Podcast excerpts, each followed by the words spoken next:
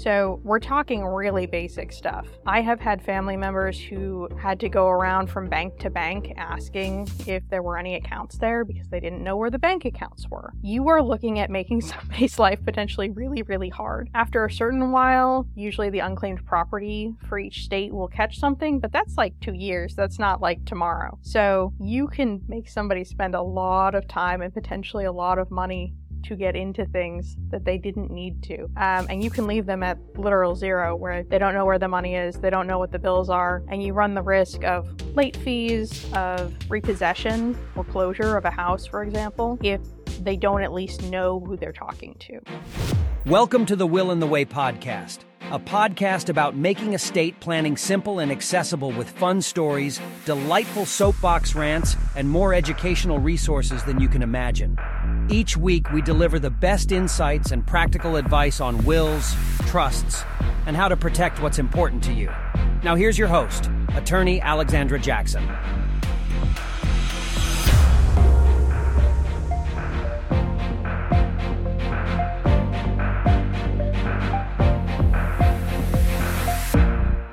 Welcome to A Will and Away. I am Alexandra Jackson. I'm an estate planning attorney in Maine. I'm also licensed in New Hampshire and Massachusetts. But for the purpose of this podcast, I will be speaking predominantly from a Maine perspective.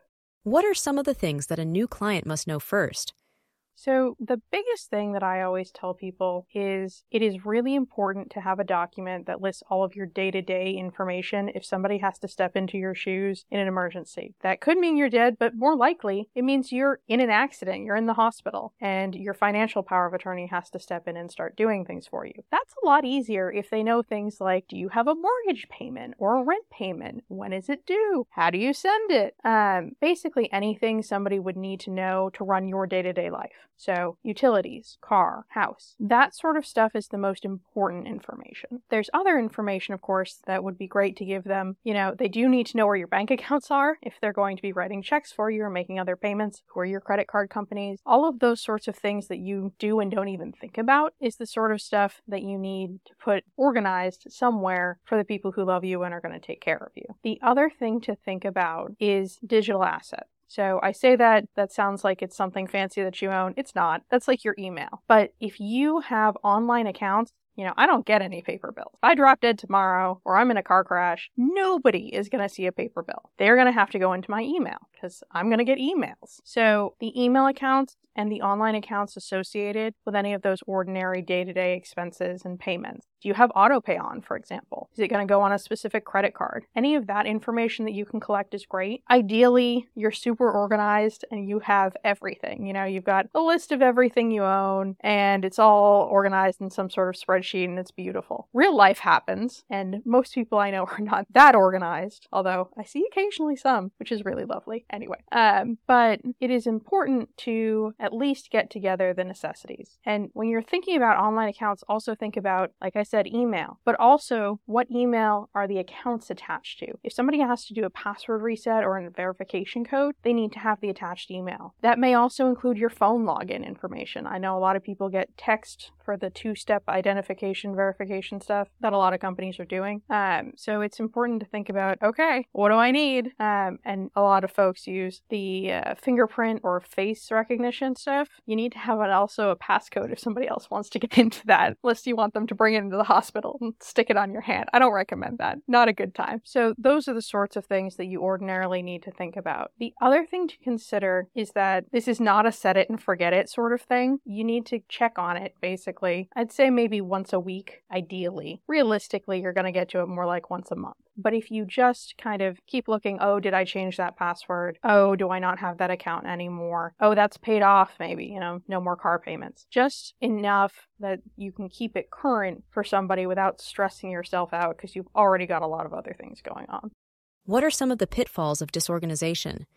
So, the biggest one I've heard of is a colleague of mine had a client who the gentleman died and the wife didn't know anything to the point where she couldn't get into the computer that had all of the information because she didn't know the login information for the computer. So, we're talking really basic stuff. I have had family members who had to go around from bank to bank asking if there were any accounts there because they didn't know where the bank accounts were. You are looking at making somebody's life potentially really, really hard. After a certain while, usually the unclaimed property for each state will catch something, but that's like two years. That's not like tomorrow. So you can make somebody spend a lot of time and potentially a lot of money to get into things that they didn't need to. Um, and you can leave them at literal zero where they don't know where the money is, they don't know what the bills are, and you run the risk of late fees, of repossession, foreclosure of a house, for example, if they don't at least know who they're talking to. What is your recommendation as far as organization hygiene? I think every week is generally ideal. I think every month is certainly sufficient for most people, unless you change your passwords a lot more often than I do, which if you do, that's really secure, so good for you, but uh, definitely be updating it more often if you are a person who changes things about your life more often. But for the most part, you know, our bank account information, our utility providers, just don't change that often. But once a month will at least remind you to keep looking at it. If you're looking at it once a year, that's probably not often enough.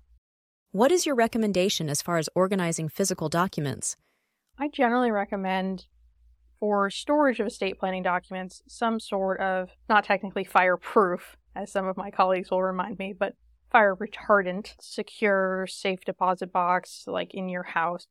Know, normally recommend that people put their list of passwords and financials in with those documents. So with your will, your power of attorney, and that sort of thing. For everything else, if you have like a fireproof cabinet, filing cabinet, I would probably put things in there. I generally do pretty broad categories for my own stuff which is like finances or 401k or health documents, government IDs, you know, something broad enough that you know what's in it, but that there's not a folder for every individual document. Ideally, you want these to be chronological or otherwise organized. So if you have something that's just called finances, I'd have all of your statements for a particular thing together in some sort of chronological order. It can be oldest first, most recent first. Anything that somebody could sort through it and not feel like they want to set themselves and the papers on fire, basically, is a good idea.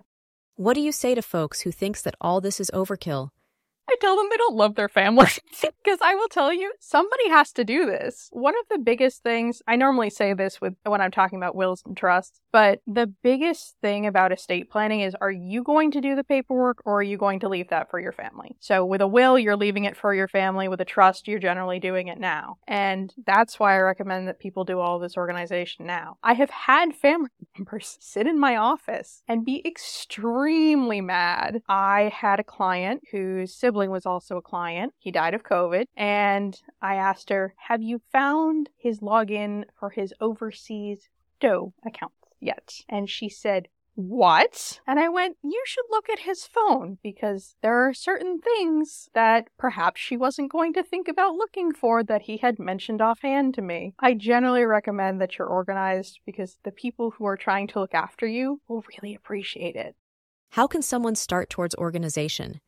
Get a physical notebook, and every time you use an account, you write down the login information. Or every time you pay a bill, you write down what it is and when it's due. Just when you touch that specific part of your life, grab the notebook, write it down. At the end of you know, probably three or four months, you will have most of the things you deal with on a regular basis written down. From there, you can organize it into something prettier. If you're able to, of course, you can just start by putting it on the computer to begin with. I know some people like me spend an awful lot of time on computers, so you might not have something physical. You can put a note in your phone too. You know, in the in the era of smartphones, just a simple note on your phone, you type into it every time you think of something, and then eventually you can either print that, port it to a computer, do whatever, email it to yourself. I don't care. There's a million ways to do this. But if you do it every time you think of something, eventually you will get the majority of what you need. It won't be perfect, but your family won't be cursing you out as they drive to different banks. So, what do you think about file organization and management apps? I think password managers are great. The only thing you have to think about is you have to get that information to somebody. I have found that a lot of spouses and significant others do not actually tell each other about things like passwords and accounts and finances, which I mean, I get divorce rates like 50%, right? But it's important to remember that someday they could need that, so they should at least know where to look. For The login for information for the password manager, I just put that in the fireproof, you know, safe or whatever with the documents. A tidbit on organization. I am a huge convert, as they call them with the K, of KonMari. I have found her books to be absolutely invaluable and they have really helped me getting organized. May not work for you. I recommend having a look. For beginners in their estate planning journey, what does it mean to be decisive? So, decisiveness when I say that, it's not really what you're thinking. You are thinking that you've got to have everything decided before you come in to talk to somebody. What I mean by decisiveness is that you've probably got an idea of most of it. And so you should come in and put that down to paper. And if you can get just a rough first level, like everything to my spouse and then to my kids, or, you know, I want my three garden chairs to Aunt Jean, whatever your first blush most important goal is, you can sign the document then and do an updated version later. For wills, we have what's called a codicil that's not available for some of the other documents. Uh, but you can just do the basic stuff first, name a power of attorney, name an advanced healthcare directive agent, and then when you decide on a backup or something else, the sort of things that make people stop and go, I'm not ready, don't worry about that. Do what you've got first, commit it to paper. Something is better than nothing. If you do that, you can always add things, fix things. I have clients who call me every year to change their will. I don't recommend that, but I have clients who do it. And honestly, as long as you're looking at it about every three years, you know, changing it if somebody's born or married or dies or gets divorced, you're going to be fine because you're going to update it so that you don't need the second tier. I'm building in a second tier so that if you don't come see me again, it's still going to work because ugly things happen if you everybody you name in the document is dead. But you don't have to have it perfect to start. With organization too. You don't have to know or have organized all of the information to start. You just have to have an idea. What is a codicil and how does it work? So, a codicil is a fancy word that means amendment for a will. That's it. That's the whole thing. It does have to follow all the same formalities as a will. So, you have to have it witnessed and notarized. Depends on where you live, what the actual requirements are. Some states, like Maine, also have a statutory form for a will. They don't have a statutory codicil, so you just have to do the will over. But generally speaking, a codicil is just something you tacked on to the will a PS, basically, to the will that says, and also do these things or change these things. Trusts have amendments, which I think make more sense to ordinary people than the word codicil, which I'm pretty sure is only ever used in this context in these days. Are there limitations when writing a will? So, I'll say this the nice way. Um, you shouldn't say things about people that are mean. You should not decide to include that sort of language. If you do that, they could potentially sue your estate for defamation or libel, depending on what you've done. And so that's a good way to lose money really fast. And also to make it a misery for your family and friends. So I strongly recommend not deciding on that sort of language. Generally speaking, just uh, for reasons best known to them, or I leave them my love and affection and nothing else goes unsaid. There's a lot of weird quirks to legal stuff. So in Maine law, you can decide to leave somebody out of your will, but saying they get nothing is by itself not enough. You have to actively give away everything else. So we've got, using the most basic example I can possibly give you, Pat and Sam. Pat and Sam have one child, Joe. Sam dies, Pat has everything. Pat's like, mm, I don't really want to give everything to Joe. Pat's will says nothing to Joe. Not good enough. Pat's will has to account for where everything is going if it's not going to Joe. So Pat can leave everything to the Animal Refuge League of Greater Portland. I'm sure they would love the money. Um, great organization, by the way, completely separate topic. But you have to affirmatively and completely give away everything for somebody to get nothing. Saying that they're getting nothing or you're only leaving them the love and affection is to show that you understood what you were doing and you have deliberately made that choice. That is one of the things that you have to do as part of a will is to indicate that you understand what's going on, what you've got, and who would normally get your stuff. If Pat's will just says nothing to Joe, Joe is actually going to get everything because he is the intestate heir under Maine law. That is the other thing that you can't decide. Intestacy statutes are state by state. Intestate means having no will. Intestacy statute dictate what happens if any part of your will fails, or if you have no will, what happens to your things. You don't get to decide who your heirs are by law. That is decided under the intestacy statute. Writing a will is the only way to make sure that the people you want to get things will get things. If they are not, you're natural heirs. And heirs is a very limited category keep in mind. That's generally going to be spouse first, then child, then parents, moving out to siblings and on through about great grandparents. But there's a division sometimes between spouse and kids based on what marriage it is, etc. But you don't get to pick those people. So if you want to do something, you should probably write it down, potentially depending on how the will is set up. Most wills have what's called a residue or residuary clause, meaning, and if I didn't cover something, what happens to the rest of it? And that usually picks up things like that. But if you really mess up, you could miss that potentially. What are some of the most unusual wills you have ever encountered? I'd say the most unusual ones aren't normally in wills, actually. People are kind of boring about their wills. I will say that. It's normally just, you know, I'm leaving these items to specific people. People don't really get fancy in their wills anymore. Probably in part because of the defamation libel suits, but that's a different story. The most interesting ones I see are actually in advanced healthcare directives. So I had a lady recently who would like her ashes put into space to orbit, which I think is lovely. I get a lot of people who want to be put into the ocean after cremation. I get a lot of folks who want to be trees. It's very popular these days. I would like to be made into a gemstone as far as ashes go and made into jewelry. That's my personal take on it. I think those are probably the most interesting ones that I've seen.